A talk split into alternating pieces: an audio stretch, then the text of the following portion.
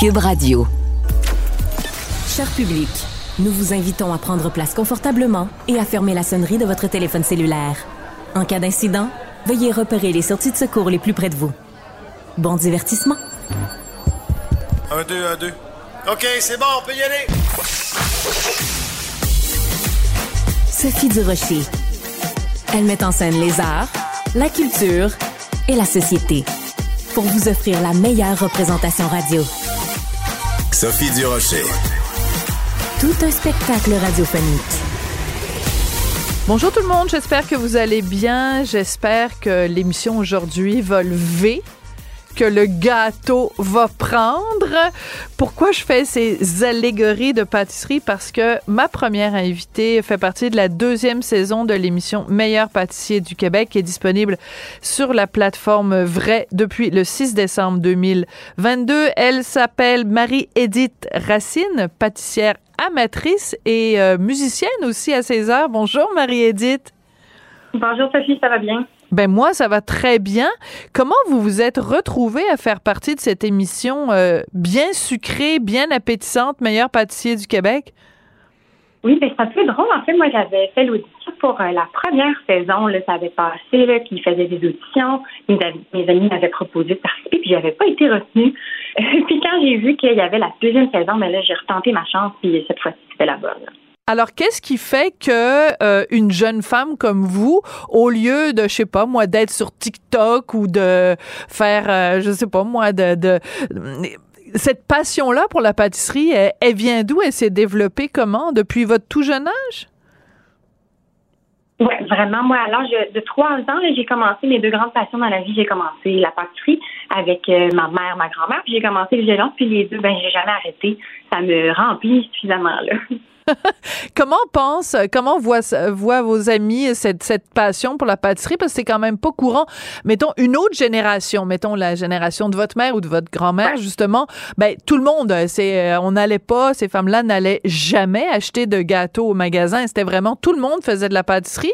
Mais pour votre génération plus jeune, c'est quand même pas courant. Vos amis voient ça comment? Mais c'est sûr qu'ils trouvent ça pratique, hein? J'en pense toujours un petit peu. J'avais pas pensé à ça, oui. Absolument. Puis en fait, je trouve que ça revient un petit peu là chez la génération plus jeune. C'est, c'est très, ça devient, ça redevient populaire sur les réseaux sociaux, des choses comme ça, de se remettre un peu plus à la cuisine, hein, puis de, de refaire un peu nous-mêmes nos gâteaux, nos, nos plats à la maison. Mais oui, je pense que mes amis trouvent ça pratique, surtout, puis agréable, j'espère. Oui, j'imagine. Est-ce que vous faites partie de ces gens qui, euh, pendant la pandémie, parce qu'on s'est tous mis à faire du pain, on suivait les recettes de Ricardo parce qu'on avait évidemment plein de temps et en plus parce qu'on ne pouvait pas aller au restaurant, on pouvait pas, on était vraiment limité dans, on avait du temps puis on était limité dans l'espace. Est-ce que vous aussi, ça, ça a fait partie, en tout cas, de votre, votre redécouverte de mettre les deux mains dans les plats? Ah oui, vraiment, ça, ça a certainement euh, ravivé la passion, là, comme vous dites. Là, on avait peut-être un peu plus de temps, puis euh, je me suis remis là-dedans, puis j'ai vraiment, euh, j'ai repris goût à, à faire de la pâtisserie, puis c'est vraiment devenu euh, mon deuxième euh, passe-temps, là, mettons, mis à part la musique, là. Alors, parlez-nous un petit peu, justement, de votre passion pour, pour la musique, parce que à travers mmh. l'émission, on apprend évidemment à vous connaître, vous et les autres euh, candidats, mais euh, cette passion-là pour la musique, elle se, elle se traduit de quelle façon? Ben c'est sûr que c'est en fait c'est devenu plus qu'une passion, c'est vraiment mon métier. Maintenant, j'ai fait mes études là-dedans depuis que je suis toute jeune, j'ai toujours balancé un peu les deux, aller à l'école plus normale si on veut, puis la musique. Puis un jour, je me suis dit que j'avais vraiment besoin de ça dans ma vie, dans mon quotidien. C'est comme ça que j'en ai fait un métier, mais heureusement, ça reste encore une passion. J'ai encore beaucoup de plaisir à faire ça, là. Alors, on va écouter un petit extrait de la deuxième saison, en fait, la bande-annonce de Meilleur pâtissier du Québec. Puis vous allez nous dire après comment vous vivez cette compétition, parce que vous, vous savez évidemment les résultats. Nous, on ne le sait pas encore. Alors, on écoute non. un extrait de la bande-annonce. Bienvenue à cette deuxième saison du Meilleur pâtissier du Québec. Cette année, c'est dans une cabane à sucre qu'on a installé notre cuisine pour pâtisser. Oh! C'est magnifique! Je capote, j'ai des frissons. Il est temps que l'aventure commence. Dix nouveaux pâtissiers amateurs vont s'affronter pour remporter le titre du Meilleur pâtissier du Québec. La compétition est forte. Je vais jouer rough s'il faut. C'est d'excellents candidats qui travaillent très fort, qui se donnent. Il va y avoir plusieurs défis de pâtisserie à relever, donc leurs compétences, leur création va être jugée à chaque étape. Il y a un challenge au niveau de la gestion de temps. C'est notre ennemi ici, le temps. J'ai été extrêmement nerveuse. On se stresse un peu, là. C'est chaud. Je sais ce qu'il me reste à faire. C'est là que la panique en va. Il reste juste trente secondes. Attends, attends, attends. Ram- ramène oui, les... Faut que je... OK, go, sans lait, sans lait. Mais c'est pas cuit, ça court pas mal, là. Non, il y en a encore. Ça a été rochant. C'est, c'est terminé! terminé! C'est terminé. Alors moi, j'ai écouté les deux premiers épisodes et je capotais. Je trouve ça tellement stressant. Je, je pensais jamais que de battre des œufs et mettre au four, ben oui, hein? que ça allait être stressant comme ça. Comment vous, vous l'avez vécu, cette expérience-là? Est-ce que vous avez eu... Parce que bon, je je vendrai pas tous les punchs, mais il y a quand même des endroits, des moments où euh, les juges sont quand même assez sévères avec vous. D'autres fois, ils vous font des compliments, mais on vit comment avec ces commentaires-là de des juges? Ben, des commentaires constructifs comme ça, là, c'est pour s'améliorer. C'est, c'est quelque chose avec lequel je vis euh, au quotidien. C'est déjà avec la musique. C'est sûr que là, euh, de se faire dire ça par rapport à la partie, c'est, c'est comme un autre, euh, un autre côté à tout ça. Parce que c'est de mes amis, c'est rare qu'ils me disent euh, que, c'est, que c'est pas bon. Mais euh, oui, les juges, euh, ils étaient plus sévères avec nous cette année, je trouve. Puis oui. C'était vraiment, j'avais l'impression que on était euh, un peu... presque euh, des commentaires pour euh, nous aider à être plus professionnels dans nos shows. J'ai trouvé ça vraiment intéressant. Euh, puis tout le monde l'a super bien pris. Ils voulaient vraiment nous pousser, je trouve. Puis j'ai beaucoup aimé ça. Alors, c'était plus euh, être exigeant parce que dans le fond, la, la pâtisserie, il y a quelque chose de, de différent. Par exemple, que si on prépare un steak ou si on prépare des pâtes, c'est que la, la pâtisserie veut, veut pas. Il faut que ce soit exact. Il faut que les aliments soient ouais. parfaitement mesurés, les temps de cuisson mm-hmm. respectés, parce que la marge de manœuvre, il y en a pas vraiment en pâtisserie. Euh, donc, c'est, cette exigence-là, c'est en fait de, de, de respecter les règles de la pâtisserie. Ouais, moi oui, c'est vraiment une, une science carrément. Là, faut être super concentré tout en ayant du plaisir parce qu'un gâteau qui lève pas, euh, veut, veut pas, c'est un petit peu moins amusant. Et surtout dans le cadre de cette émission-là où c'est un peu plus stressant. À la maison, quand ça arrive, c'est moins grave. Mais je pense qu'on avait tous l'expérience, puis euh, euh, on avait tous, euh, on était tous assez débrouillards, là, c'est pour vraiment euh, être capable de de se reprendre quand il y avait quelque chose qui fonctionnait pas, mais pour la plupart du temps, euh, on se serrait les coudes, on se donnait des conseils, puis euh, ça faisait que c'était une science un petit peu moins dure à, à maîtriser, là. Alors, parlant de se serrer les coudes, moi, j'ai besoin de votre aide parce que la saison des fêtes euh, approche et puis on le sait qu'on vit euh, une période d'inflation. Alors, comment on peut réconcilier les deux? C'est-à-dire, comment on peut euh, fa- préparer des desserts pour le temps des fêtes qui vont pas nous coûter les yeux de la tête, sachant que le panier d'épicerie a jamais été aussi, euh, aussi dispendieux. Alors, on a besoin de vos conseils, Marie-Édith. Ah ben là, absolument, surtout en, en tant que que jeune professionnelle qui a un peu de misère avec son budget. Ah oui? Misère, là. Ah oui? Ben oui, les musiciens, euh, les musiciens, c'est pas, euh, c'est pas un métier parfois euh, super payant, donc on, on est très avide de vos conseils. Oui, c'est ça. C'est payant par euh, notre passion, mais pas euh, toujours pour le reste. Mais c'est sûr que c'est dommage, mais il faut éviter peut-être un petit peu les desserts qui ont beaucoup de beurre, euh, produits laitiers un peu. C'est sûr que les macarons, c'est peut-être pas une bonne idée en, en cette période du temps des fêtes. Là. C'est, c'est des ingrédients qui sont un petit peu plus euh, chers, même si c'est délicieux. Fait que vraiment retourner à la simplicité. Puis de toute façon, les, les gens adorent ça. Quand c'est bien exécuté, on l'a vu, tu sais, euh, euh, parmi les participants dans l'émission, là, des fois, on retourne un peu euh, aux bases, à ce qui est plus simple. Puis, quand c'est super bien exécuté, c'est aussi bon que, qu'un dessert plus complexe, là. D'accord. Donc, on évite le beurre parce que le beurre euh, coûte trop cher. Donc, quoi? On fait des desserts euh, véganes, on fait des desserts avec de la farine de pois chiche puis euh, de, de l'eau de source. Comment on fait? Ça aussi. Moi, j'aime beaucoup aussi opter pour euh, l'huile végétale. Euh, qui, qu'on peut facilement euh, remplacer dans pas mal tout, euh, tous les desserts type gâteau. Euh, ça se remplace vraiment euh, facilement euh, euh, pour... Euh, euh, c'est un substitut du beurre. Euh, puis sinon, il y a des desserts véganes. Il y a vraiment des fois euh, des alternatives aux œufs à ce genre de produits-là qui peuvent être euh, moins euh, dispendieuses. Puis euh, le goût, vraiment, euh, ça, ça peut euh, enfouir plus d'un. Alors, si vous, vous voulez recevoir vos amis euh, qui sont des jeunes aussi avec des budgets serrés, vous leur préparez quoi? Moi, je leur préparerais probablement... Euh, j'aime beaucoup les petits gâteaux type euh, gâteau café. Euh, pas au café, mais pour euh, déguster pendant euh, qu'on boit un petit café, un petit thé.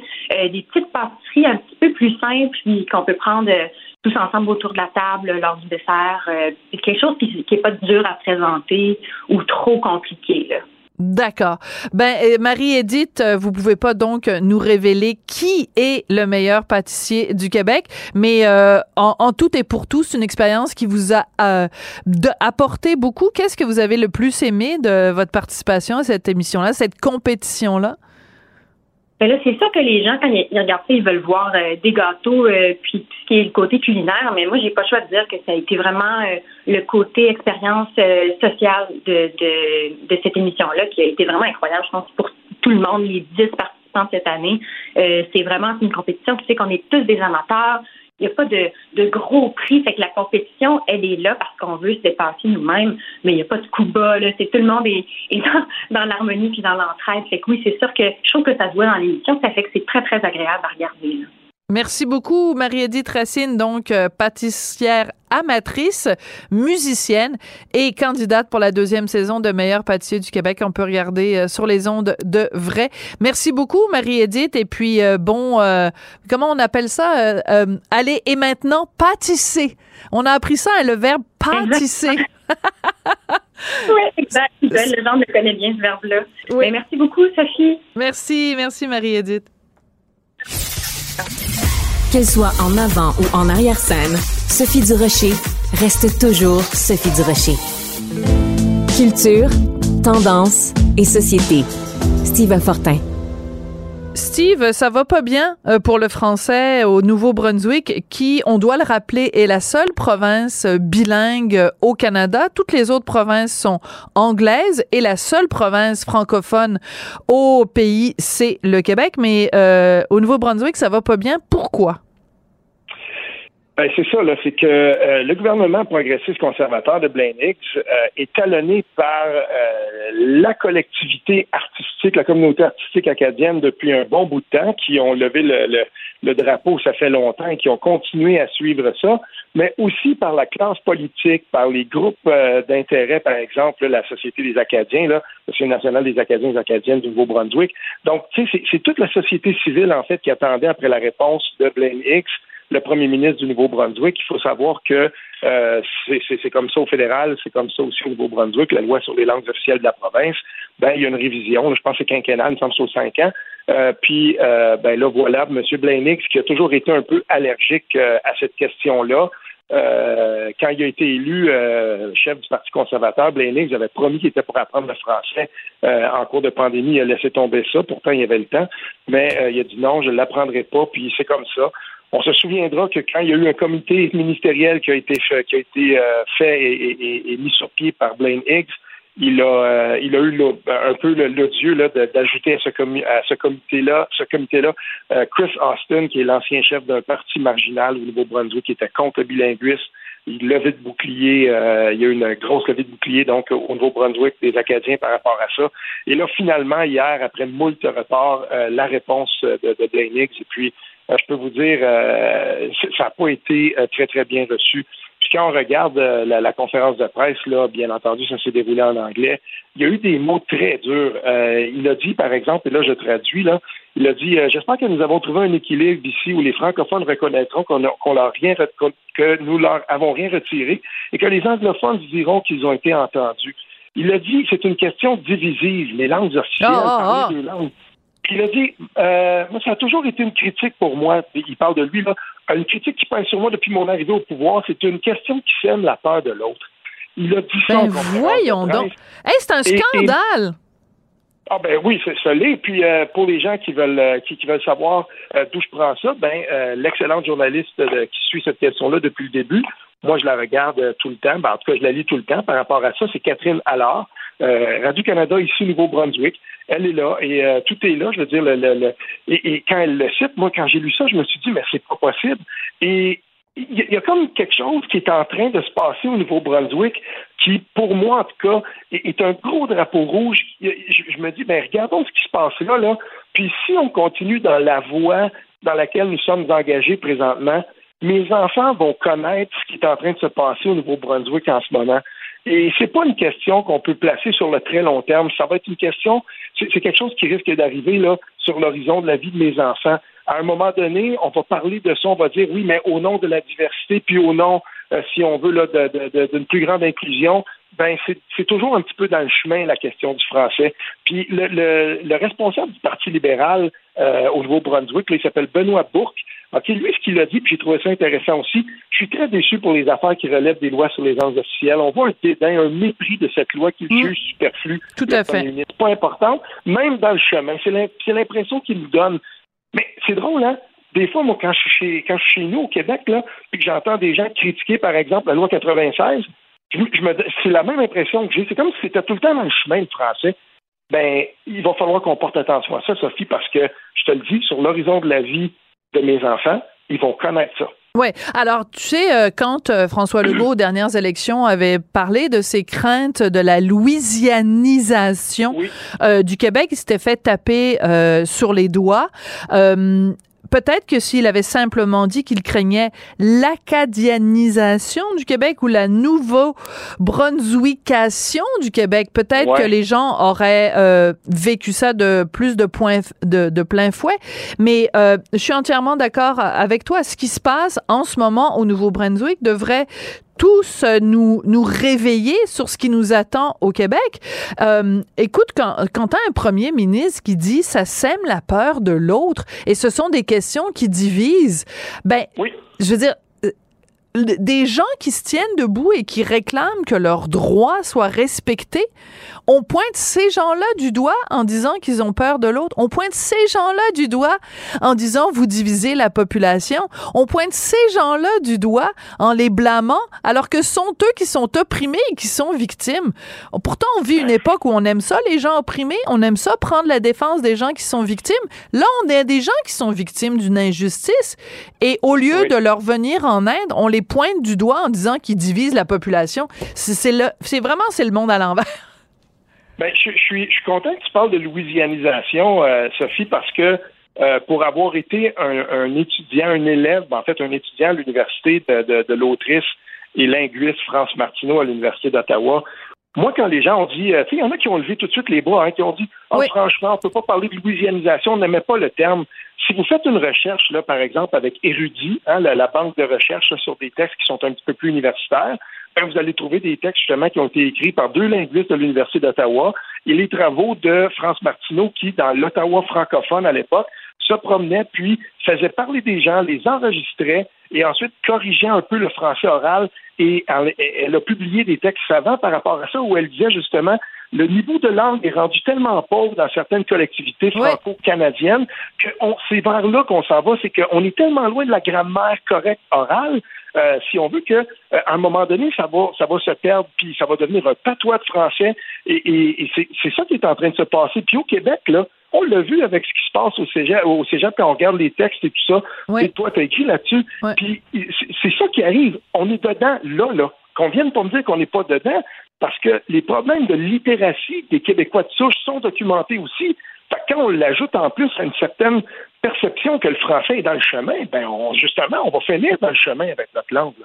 Mais il y a quand même quelque chose d'assez hallucinant qui est en train de se passer. Le Québec est la seule province française au Canada, ouais. mais il y a plein de gens au Québec qui se comportent comme si c'était une province bilingue. Et la seule province ouais. qui est officiellement bilingue est de plus en plus en train de devenir comme une province unilingue anglaise. Donc, on est oui. en train, même des choses qui sont pourtant enchâssées dans la, la, la définition même de chacune de ces provinces-là, les, les, les paramètres sont même en train de changer. C'est, ça arrive très, très, très souvent au Québec qu'on se fasse dire « Ah, ben au Québec, c'est bilingue, le Québec, Montréal, c'est une ville bilingue, puis tout ça. » Non, c'est important de rappeler ces choses-là, surtout quand on voit à quoi ça mène, même quand il y a un bilinguisme officiel. Ce que ça signifie, c'est l'anglais d'abord, puis le français si on a le temps, le français si on le peut, le français toujours en, en, en, en descendant l'escalier un petit peu plus tard, quand on aura les moyens. Tu sais, le nombre de fois où on se fait répondre, on va sortir le texte en anglais, puis après, on va vous envoyer une version en français. Ben, ben non, c'est pas comme ça que ça marche. Ah ben, je veux absolument là-dessus, parce que c'est tellement intéressant ce que tu dis. Paul Daou, un linguiste, justement, qui est acadien, il disait ceci, il disait ceci. Si le bilinguisme individuel est une immense richesse, le bilinguisme collectif pour une minorité politique, c'est un poison mortel. Mmh. Ce bilinguisme n'existe que le temps de laisser la minorité rejoindre la majorité. C'est exactement ça qui se passe. Et, et ce qui est en train de se passer au Nouveau-Brunswick, puis éventuellement, ben, c'est ce qui attend euh, le Québec à l'intérieur de, de, de, de la Fédération canadienne si euh, il n'y a pas euh, des mesures fortes qui sont mises en place. Un petit bémol, il faut quand même que je le dise, euh, quand on demande, par exemple, euh, au, euh, au euh, juriste Michel Daou, hein, qui est, euh, on, on en a déjà parlé, là, c'est un avocat qui est reconnu, qui est membre ouais. de l'Ordre du Canada, euh, c'est un Acadien, puis lui, hier, euh, en réponse, euh, on lui a demandé, bon, est-ce que tout est si gris? Lui, il regarde dans la réforme de, de, de la loi sur les langues officielles au fédéral, puis il dit, euh, il, il semble y avoir une volonté là de faire des corrections, notamment dans le poids démographique des francophones à l'intérieur du Canada. Donc, euh, il faut quand même aussi espérer qu'à un moment donné, il va y avoir des mesures correctrices, correctives oui. euh, par rapport à ça, parce que euh, si on ne les fait pas, ben, je veux dire, c'est, c'est la démographie qui parle, hein, à un moment donné. Euh, Euh, si on n'a pas le poids et, et la maîtrise de la langue, si ces deux, euh, ces deux éléments-là sont sous euh, haute tension, ben on sait ce qui va arriver, là. Ouais, moi, j'aimerais poser une question à M. Blaine Higgs, donc le premier ministre de la province ouais. du Nouveau-Brunswick. J'aimerais lui demander, quand il entend parler des anglophones au Québec qui demandent que leurs droits soient respectés, est-ce qu'il pointe ces gens-là du doigt en disant qu'ils sèment la peur de l'autre et qu'ils font, euh, qu'ils créent de la division au sein de la population québécoise? Poser la question, c'est y répondre. Merci beaucoup, Steve Fortin. Bien vu. Oui, merci. Elle est parfois dramatique, d'autres fois satirique. Mais chose certaine, elle ne joue jamais la comédie. Sophie Durocher. C'est tout en anglais. Sophie Durocher. C'est toi qui as tiré la sonnette d'alarme. Le Québécois moyen était Guy Nantel. Euh, quelqu'un qui subissait et qui se disait « je ferme ma gueule, ben, je veux pas perdre ma job ». La rencontre. Cet asservissement, cette servitude volontaire. C'est quelqu'un qui va dire, par exemple, « moi, je suis allé à l'urgence, là, j'ai attendu six heures, OK ». La rencontre, Nantel, Durocher. Alors, vous le savez, chaque année, dans les médias, on fait des rétrospectives de l'année. Le journal La Presse n'a pas fait exception à la règle, sauf que dans leur revue de l'année culturelle, dans la section des bons et des mauvais coups, ben euh, Guy Nantel euh, se retrouve dans la section des mauvais coups. J'imagine que ça te fait réagir, mon cher Guy. Oui, en fait, la presse fait ça chaque année, les, les moments les plus malaisants de l'année artistique, si on veut. Alors, euh, en gros, bon, cette année, il y a toutes sortes de trucs. Jean-Guillaume Lemétivière euh, qui est monté sur scène euh, pendant le gala de la disque, puis qui a créé un gros malaise. La super francofête à Québec qui n'a pas eu le succès escompté. La claque sur la gueule de Will Smith aux Oscars. Puis, ben, évidemment, euh, c'est pas un honneur de se retrouver dans cette rubrique-là, mais qu'est-ce que tu veux, la presse étant devenue ce qu'elle est, euh, j'y suis maintenant. Alors, le Le journaliste euh, fait référence à l'article, euh, pas l'article, mais la page que j'ai achetée dans Le Devoir, euh, où j'avais répliqué aux fameux critiques euh, qui, dans le fond, disaient que j'étais raciste, homophobe, transphobe, sexiste, classiste et agiste sur scène, mais que je défends aussi ces idées discriminatoires-là avec vigueur en tant que politicien, en tant que chroniqueur et en tant qu'essayiste. Alors, je suis donc dans la presse pour ça, et comme Céline en dix-neuf cent quatre-vingt-dix, qui avait refusé d'accepter ce trophée-là, je déclare officiellement aux bien-pensants de la presse que je ne peux pas accepter cet honneur-là. D'abord et avant tout, je me disqualifie, euh, Sophie, parce que c'est pas une performance artistique dont il est question ici. C'est une réponse à un critique. Ça, ça relève pas de mon talent, mais bien de ma tête de cochon à ne pas endurer qu'un incompétent colporte des faussetés sur moi. Et là, Jean Siag de la presse, au nom de la sacro-sainte solidarité qu'il y a tout le temps entre les critiques de spectacle, ben, il s'offusque que j'ai osé répliquer en évoquant le fait que je suis un artiste qui n'accepte pas la critique. Mais si M. Siag avait un peu plus d'honnêteté, il reconnaîtrait qu'il a lui-même critiqué mon spectacle le vingt-six octobre dernier, puis il m'a fait quelques petits reproches en disant, entre autres, que je suscitais parfois plus souvent le malaise que le rire, que j'étais politiquement incorrect dans mes propos. Et sur Facebook, j'ai publié intégralement l'article de la presse avec la mention « Merci à la presse d'avoir couvert ma première magnifique soirée ». Alors moi, j'ai pas de problème avec la critique. En, je, je, je fais, en mai, ça va faire trente-cinq ans que je fais voilà. mon métier. Là. J'en ai eu des mauvaises critiques dans ma vie. Mais je suis blindé contre la mauvaise critique, Sophie, je te jure. Mais j'ai toujours un problème avec les faussetés. Voilà. Et ça, je m'habituerai jamais à ça. Voilà. Donc, il faut faire une différence entre euh, euh, ne pas prendre la mauvaise critique et ne pas prendre la mauvaise foi. Parce que dans le texte du Devoir, ce qui ressortait, c'était une complète mauvaise foi. D'autant plus, et je le rappelle pour ceux qui n'ont peut-être pas suivi l'ensemble du dossier, que quelques jours auparavant, le critique avait fait une entrevue avec toi dans laquelle il annonçait les couleurs. Il annonçait que sur scène, t'allais jouer un personnage et que ce personnage-là allait dire des, euh, des idées qui n'étaient pas forcément les tiennes. Donc, c'est surprenant que quelques jours plus tard, il fasse un, une critique de ton texte en disant que tu es raciste, et cetera, et cetera, alors que c'est clair que c'est, c'est, c'est ton personnage sur scène qui dit ça. Mais ben, j'avais oublié ça, mais tu as raison de le, de le mentionner. Voilà. Le, l'autre point qui est très surprenant dans ce, dans ce texte de La Presse, c'est qu'on peut y lire également qu'une fois que tu as pris euh, cette annonce dans Le Devoir pour dire aux gens, ben, si le journaliste du Devoir a détesté, soyez assurés que vous allez adorer. Le journaliste de La Presse dit que euh, le gars du Devoir s'est fait intimider sur les réseaux sociaux ainsi que par certains ouais. chroniqueurs. Donc, okay, ouais. inévitablement, je me sens un petit peu visée parce que j'ai écrit deux chroniques à ton sujet dans le Journal de Montréal, le Journal de Québec. Je pense qu'on est d'accord tous les deux.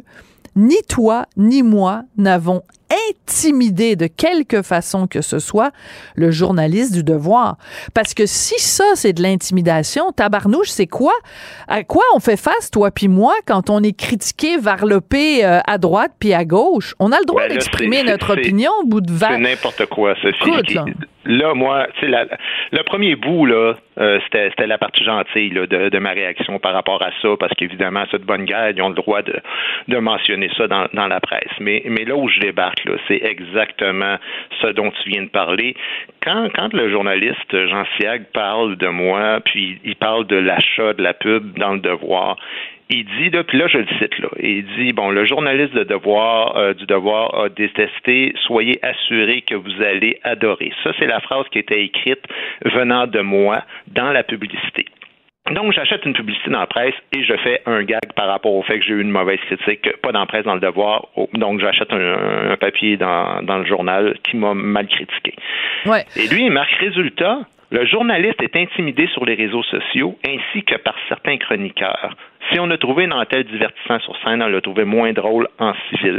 Ça, je trouve ça plus important parce que c'est exactement... Il fait, Jean Siag fait exactement ce que le journaliste du Devoir a fait, c'est-à-dire qu'il rapporte des faits qui ne se sont jamais produits. Oui, c'est vrai que le journaliste du Devoir s'est fait reprocher son incompétence sur sa propre page euh, Twitter. J'ai vu ça passer. Il y a beaucoup de gens qui se sont moqués de lui, qui ont dit qu'il était incapable de comprendre mon personnage, puis des trucs comme ça. Mais, tu sais, j'ai cherché dans le dictionnaire tantôt, définition d'intimider. Oui. Remplir quelqu'un de peur en usant de la force et de menaces. Tu sais, moi, je comprends, là, la fragilité de notre époque, mais tabarouette, excuse-moi, là, Sophie, là, mais, tu sais, ça n'a aucun, aucune commune mesure. Quand on est connu puis qu'on est présent sur les réseaux sociaux, c'est évident qu'on se fait ramasser, on se fait critiquer. Mais j'ai jamais vu une seule personne émettre le moins de commentaires agressifs. Puis je te parle aussi des inconnus, là. Je parle pas ah que ouais. de toi ou de moi. J'ai rien vu de violent, rien vu d'agressif. Et puis, euh, il faut, faut pas écrire des, des choses comme ça. C'est, c'est, la plupart des gens ont simplement écrit que, que c'était un mot du bon coup de pub. C'est surtout ça qui est ressorti de, de cette histoire-là. Mais de toute façon, il y a une certain, un certain nombre de personnes dans la communauté artistique qui vont devoir s'acheter un dictionnaire. Et ils vont devoir s'acheter un dictionnaire justement pour faire la démarche que tu viens de faire, c'est-à-dire regarder c'est quoi la définition du mot « intimider ». Écoute, cette année, là, il y a quand même une maison de disque qui a émis un communiqué pour m'interdire, pour m'interdire, Guy, d'écrire sur la chanteuse que j'ai pas le droit de nommer, m'accusant de l'avoir intimidée. Mais je mets cette maison de disque-là au défi de trouver un, une seule ligne dans une de mes chroniques où je l'aurais intimidée selon la définition que tu viens de nous donner. Instaurer la peur. Non, on a le droit de critiquer cet artiste-là que j'ai plus le droit de nommer, comme on a le droit de critiquer quelqu'un dans les médias qui écrit un texte avec lequel on n'en est pas d'accord. Alors, si ces gens-là se roulent en petite boule sur le tapis du salon puis se mettent à brailler en disant « Ouh, ouh, ouh, je suis intimidée », ben là, je veux dire, euh, on va se retrouver vraiment dans la situation où, en ouvrez les guillemets, on ne peut plus rien dire. Fermez les guillemets. Oui, puis puis c'est important. Euh, tu sais, toi, là, euh, moi, je te comprends de réagir aussi par rapport à ça parce que, tu sais, j'aime pas l'idée que quand euh, le journaliste de la presse parle et dit... Bon, lui, il parle en général. Là, il dit, il, euh, il y a des certains, euh, certains, certains chroniqueurs, chroniqueurs ont aussi intimidé le journaliste du Devoir. Mais c'est parce que la seule personne publique qui est revenue là-dessus, elle s'appelle Sophie Durocher, OK? Et puis, puis ça, c'était dans un article qui s'intitulait « Guy Nantel ne roule pas en Porsche ». Et le bout le plus méchant, là, je l'ai relu tantôt. Le bout le plus méchant, moi, je vais le lire pour que les gens sachent, là. Le plus agressif, le, le plus violent de cet article-là que tu as écrit, attention, tout le monde, ça va fesser, là, c'était « On savait que le Devoir était devenu un repère de curé woke, euh, mais qu'un critique de spectacle soit incapable de voir le deuxième degré dans un spectacle d'humour, c'est le bout du bout. Dans le spectacle, voilà. Guy affirme que sa femme est morte, c'est une fiction. Elle était assise devant moi dans la salle. Il dit qu'il roule en Porsche, c'est une fiction. Il possède une Prius C, l'hybride la plus économique de Toyota, qui date de deux mille dix-sept. » C'est ça, intimider le monde. Ah ouais, écoute, c'est, c'est, le, c'est, c'est fou. C'est, c'est, c'est complètement fou. Si ça, c'est de l'intimidation, je veux dire... Euh, puis c'est insultant pour les gens qui sont vraiment intimidés. Tu sais, moi ou toi, là, quand on reçoit des menaces de mort, là, quand on se fait dire... Quand moi, je me suis fait dire cette année, j'aimerais ça que tu te fasses violer puis lacérer. Ça, c'est de l'intimidation. Puis le gars là, qui, a, qui s'est fait arrêter par la police il y a deux semaines parce qu'il m'avait dit, en tout cas, je répéterai pas ses propos en ondes, ben ça, c'est de l'intimidation. Ce que moi, j'ai écrit, ce que toi, t'as écrit, ce que d'autres ont écrit, ça n'est pas de l'intimidation. Qui s'achètent tous un dictionnaire. Merci beaucoup, Guy Nantel. Merci, bonne journée. Il ne reste que quelques minutes à ma vie. Au plus quelques heures, je sens que je faiblis. Mon frère est mort hier au milieu du désert. Je suis maintenant le dernier humain de la terre.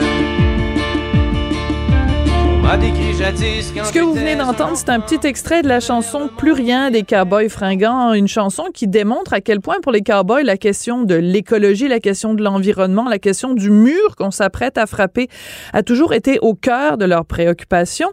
Et c'est pour ça qu'on n'est pas surpris de savoir qu'à l'occasion de la C O P quinze sur la protection de la biodiversité à Montréal, il va y avoir un spectacle organisé par Jérôme Duprat, dont vous savez évidemment qu'il fait partie des Cowboys, mais qu'il est aussi...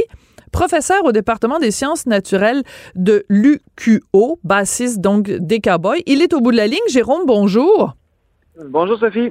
Euh, on le sait, au sein des Cowboys, ça a toujours été une préoccupation pour vous, l'environnement, et toi, à titre personnel et à titre professionnel aussi. Pourquoi organiser ce spectacle-là qui s'intitule « Cohabiter la Terre » ? Ben, cohabiter la Terre, parce qu'on estime à huit millions d'espèces qui vivent avec nous sur la planète, puis... Euh, la tendance est malheureusement euh, très dure. Il y a un million de ces espèces-là là, qui sont menacées de disparition avant la, la fin du prochain siècle. Donc, on, on s'en inquiète et euh, on avait envie de souligner ça dans, dans des côtés, euh, disons, un peu mélancoliques, hein, parce que c'est une situation qui est, qui est difficile. C'est pour ça qu'on a appelé ça un cabaret poétique. Mais on voulait aussi s'émerveiller devant la beauté du vivant puis trouver plein de canaux artistiques pour nous permettre de, de vivre ces émotions-là. Et il faut aussi savoir que nature et culture, ben, c'est intimement lié. Donc, c'est naturel pour nous de, de s'investir dans l'organisation d'un concert comme ça. Écoute, je t'embrasserais si on n'était pas dans deux endroits différents. Je t'embrasserais parce que tu as tellement raison. Nature et culture, c'est vraiment, c'est fait pour aller ensemble. Et j'aime beaucoup aussi le fait que dans cette espèce de cabaret poétique que vous organisez, que justement, que ce soit pas juste euh, on se tape la tête sur les murs en pleurs, qu'il va y avoir aussi un côté festif parce que, tu le sais, Jérôme, euh, c'est souvent un reproche qu'on fait aux écologistes de leur dire « Ah, ben vous êtes apocalyptique, vous êtes toujours dans la déprime. Euh, » Comment tu fais, toi, euh, avec tes deux chapeaux pour faire passer le message que la situation est urgente sans euh, décourager les gens? Parce que des fois, quand on se retrouve dans une situation qui est tellement déprimante, on se dit « Ah, ben il n'y a rien à faire, de toute façon, on va frapper un mur, autant euh, juste se serrer les dents puis euh, se, se, se résigner au pire. » Oui, bien d'abord, je pense qu'il faut agir parce que c'est nécessaire. Moi, je suis père de, de jeunes enfants, donc je me sens une responsabilité de... de tout faire mon possible pour leur laisser une, une planète en meilleure santé, mais aussi c'est parce que je pense que quand on devient comme trop négatif, trop cynique, ça nous pousse euh, un peu à l'inaction. Hein. On ne sait plus quoi faire, puis euh, on écarte un petit peu la question. Donc, je pense qu'on voit qu'il y a des solutions possibles, quand on voit qu'il y a tellement d'êtres humains qui se dédient à cette cause-là et que oui, les choses changent parce que on voudrait que ça change plus vite, mais si on regarde ça par rapport à dix ans, à il y a quinze ans, il y a vraiment de, de beaux succès en environnement qui se réalisent. Je pense qu'il faut capitaliser là-dessus, euh, de se dire qu'on est de, de, de plus en plus de personnes pour qui ça devient une préoccupation majeure. Et euh, moi, j'aime mieux voir, voir le, le verre à moitié plein euh, qu'à moitié vide. Et je pense qu'on... Plus on en parle, plus on fait des choses, plus on voit que c'est possible. Oui. Euh, donne-moi des exemples de choses positives, de choses qui, d'après toi, ont changé dans le bon sens et qui devraient servir d'inspiration pour ceux qui, peut-être, parfois, ont une, une sorte de dépression verte. Ben, juste au niveau de la protection de notre territoire, là, si on remonte à, à une quinzaine d'années, il y avait moins de dix pour cent de notre territoire qui avait un statut d'air protégé. Puis on sait à quel point c'est important pour préserver les habitats naturels pour, euh, pour les espèces, l'intégrité des écosystèmes, mais ça devient aussi des vitrines exceptionnelles euh, pour nous, pour aller euh, à la rencontre de la nature. On n'a qu'à penser à, à, au succès qu'ont eu les parcs nature là, pendant, pendant la pandémie. C'est vrai. Donc, euh, on est passé de, de à peu près huit pour cent à dix-sept pour cent en deux mille vingt, qui était un objectif euh, signé là, au Japon, à Aichi, en, en deux mille dix. Donc, on est au Québec, la, seulement la deuxième province canadienne à atteindre ça. Et cette semaine, Euh, le gouvernement a annoncé un plan nature qui vise à atteindre trente pour cent d'air protégé en deux mille trente avec six cent cinquante millions de dollars. Donc, c'est des annonces, c'est des sous, mais derrière ça, moi, je vois une réelle volonté. Et concrètement, bien, sur le terrain, on est en train de protéger de plus en plus de nature autour de nous. Je pense que ça, c'est un merveilleux legs qu'on a à faire aux prochaines générations. Quand tu as commencé l'entrevue, tu nous as parlé de huit millions, c'est ça? huit millions d'espèces qui sont euh, menacées. Moi, ça me fait capoter ma vie, Jérôme. Ça me fait capoter ma vie parce que, bon, je suis un petit, tout petit peu plus vieille que toi, mais de me dire que dans l'espace de ma vie, depuis que je suis arrivée sur Terre, qu'il y a des centaines et des centaines et des centaines d'espèces qui, qui, ont, qui ont quitté, qui ont dit bye-bye, au revoir, on se reverra dans une autre vie, ça, ça, ça m'angoisse. C'est absolument troublant, puis euh, on ne sait pas exactement le nombre d'espèces que sur Terre parce que c'est pas toutes des, des, des oiseaux, des mammifères qui sont plus facilement euh, répertoriables à découvrir. Ouais. Exactement, mais on, on estime autour de huit millions, puis là c'est un million qui est menacé de disparition, donc un huitième, et ça, ça reste un, un chiffre, une fraction, mais quand on met euh, des, des, des visages euh, floristiques et fauniques sur ces espèces-là, c'est vraiment dramatique parce que tu le dis très bien, lorsqu'une espèce disparaît, on peut plus la ramener, c'est, c'est, c'est euh, un morceau du vivant, un fruit de l'évolution qui vient de disparaître. Et pour nous, sachant qu'on est interdépendant de la nature, nous, on, on mange la biodiversité, on en boit, on construit nos maisons avec la biodiversité. Plus de cinquante pour cent des médicaments qui nous soignent, et je pense que c'est autour de soixante-dix pour cent des médicaments anti-cancer sont issus de la nature. Donc, à chaque fois qu'on est en train de perdre un bloc de biodiversité, bien, on se tire littér- littéralement dans le pied comme humanité. Alors, c'est ce qui se discute à la COP. Il y a des bons côtés, des moins bons côtés à ces rencontres-là, mais il y a vraiment des milliers de personnes qui sont en train d'essayer de voir comment on prend le taureau par les cornes, puis collectivement, on essaie de renverser cette tendance-là et de non seulement protéger nos écosystèmes, mais aussi les restaurer et retrouver une intégrité de la nature. J'ai, je vais te poser une question que je n'avais pas prévu de poser, mais j'y pense en te parlant. Es-tu végétalien? Non, je mange encore de la viande avec parcimonie. Euh, je pense que là-dedans, les habitudes individuelles, là, euh, c'est à tout un chacun de voir qu'est-ce qu'il y a à faire avec ça, puis le bout de chemin qui est, qui est réalisable. D'accord. Un, un des gros euh, défis, là, je pense que dans la question environnementale, c'est, c'est de trouver le juste équilibre entre mesures de société et mesures individuelles. Donc, je donne un exemple au niveau des, des matières résiduelles. On a choisi au Québec depuis trente ans de, euh, de dire que c'est aux citoyens à faire son triage, son compost, à, à jeter moins, puis c'est absolument essentiel, mais on doit aussi, de l'autre côté, voir quelles sont des approches complémentaires, alternatives, pour que ça repose pas juste sur les voilà. citoyens. Un autre exemple, c'est la mobilité durable. C'est beau de dire transport en commun, mais si on n'offre pas des options qui font en sorte que c'est intéressant pour qu'on, qu'on joue vraiment sur la, la demande individuelle, ben on manque le bateau également. Fait que ça, je pense que il y a comme une danse qui se fait à deux entre euh, décideurs, gouvernement, politique mmh. publique et la responsabilité citoyenne. Puis c'est là que je pense que aussi on peut laisser aux, aux personnes le choix d'avoir leur propre régime alimentaire en étant informés, bien sûr, parce que on sait que la consommation de viande, tout comme des voyages en avion, tout ça a un poids environnementale, puis c'est à nous de voir comment on peut tracer une ligne à l'intérieur des contraintes de société qui sont décidées collectivement. Mais j'adore ton utilisation du vocabulaire. Tu parles de responsabilisation au lieu de parler de culpabilisation.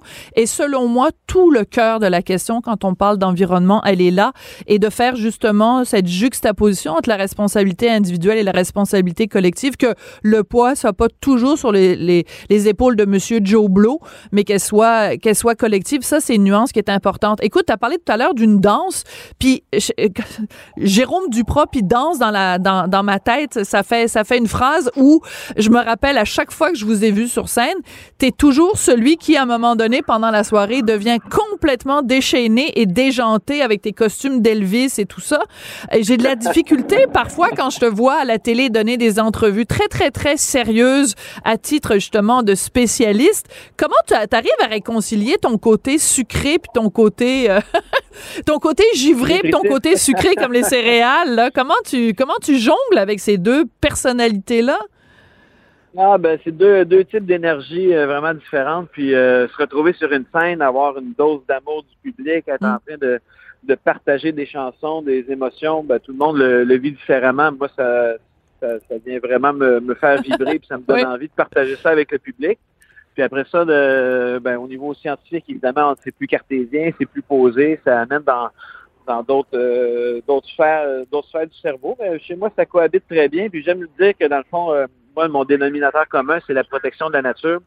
Puis euh, avec la science, on s'adresse à la tête, avec la musique au cœur, avec mm. le militantisme, on a les mains dans la terre.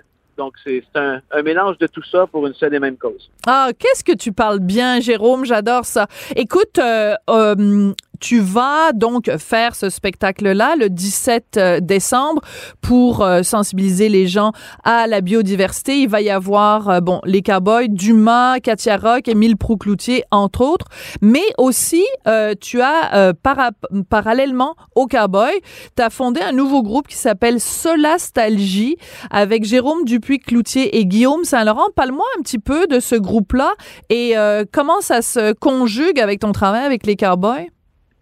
Oui, ben en fait, c'est, euh, je pense que comme tout artiste là, qu'on, on a vécu difficilement la pandémie parce que on, c'était difficile de se voir, faire des concerts, et cetera. Euh, c'est devenu un petit projet de couvre-feu. Donc, euh, moi, j'avais besoin de créativité, puis euh, je me suis dit quel angle donner, puis je voulais pas refaire un, un cowboy euh, ben non. version deux. Donc, c'est, euh, c'est un projet instrumental qui, et solastalgie, c'est, c'est le terme scientifique pour éco-anxiété. Ah donc, oui. Ça a été un peu une Oui, ça a été une thérapie avec les, les deux collègues. On a dessiné des tableaux. Qu'est-ce que, quel est l'avenir de la forêt laurentienne, les grands glaciers qui fondent. Et à partir de ces images-là, ben, on, on a commencé à créer de la musique. Donc, c'est une musique qui est très euh, cinématographique. Wow. Euh, c'est, c'est, c'est planant. C'est un mélange de, de, de jazz, musique instrumentale, néoclassique. Puis, ça a été vraiment pour, euh, tu sais ça, pour, pour passer à travers le la pandémie. On verra quelle vie aura ce, ce projet-là. On a lancé deux extraits et l'album en février, mais à date, euh, la réception est très, très bonne. Ça va être la première fois qu'on va interpréter des, des pièces sur scène ce samedi, donc on a très, très hâte. La grosse folie, ça va être le, le, le délire total, puis c'est important aussi de mentionner que Katia Rock, qui va être avec vous euh, tous sur scène, est d'origine Atikamekw, donc euh, on voit que tout est dans tout, hein, le rapport à la terre, le rapport à la nature, c'est aussi euh, le rapport avec euh, nos frères et sœurs euh, autochtones, tout ça est lié, c'est super important. Jérôme, merci beaucoup, et puis euh, ben en espérant qu'on se retrouvera jamais à dire, comme dans la chanson, euh, qu'on est le dernier humain sur la terre, espérons qu'on se rendra pas là. Merci beaucoup, Jérôme, pour tout le travail que tu fais et dans ton côté scientifique et dans ton côté artistique euh, et la conjugaison des deux. Merci beaucoup. Merci infiniment, Sophie. C'est un grand plaisir de te parler à chaque fois. T'es gentil, Jérôme. Ben voilà, c'est sur ces bonnes paroles que l'émission se termine. Merci beaucoup à Marianne Bessette à la recherche. Merci à Charlie Marchand à la mise en onde, à la réalisation. Et à tout bientôt, en espérant qu'on ne soit pas, nous, les derniers humains de la Terre. Cube Radio.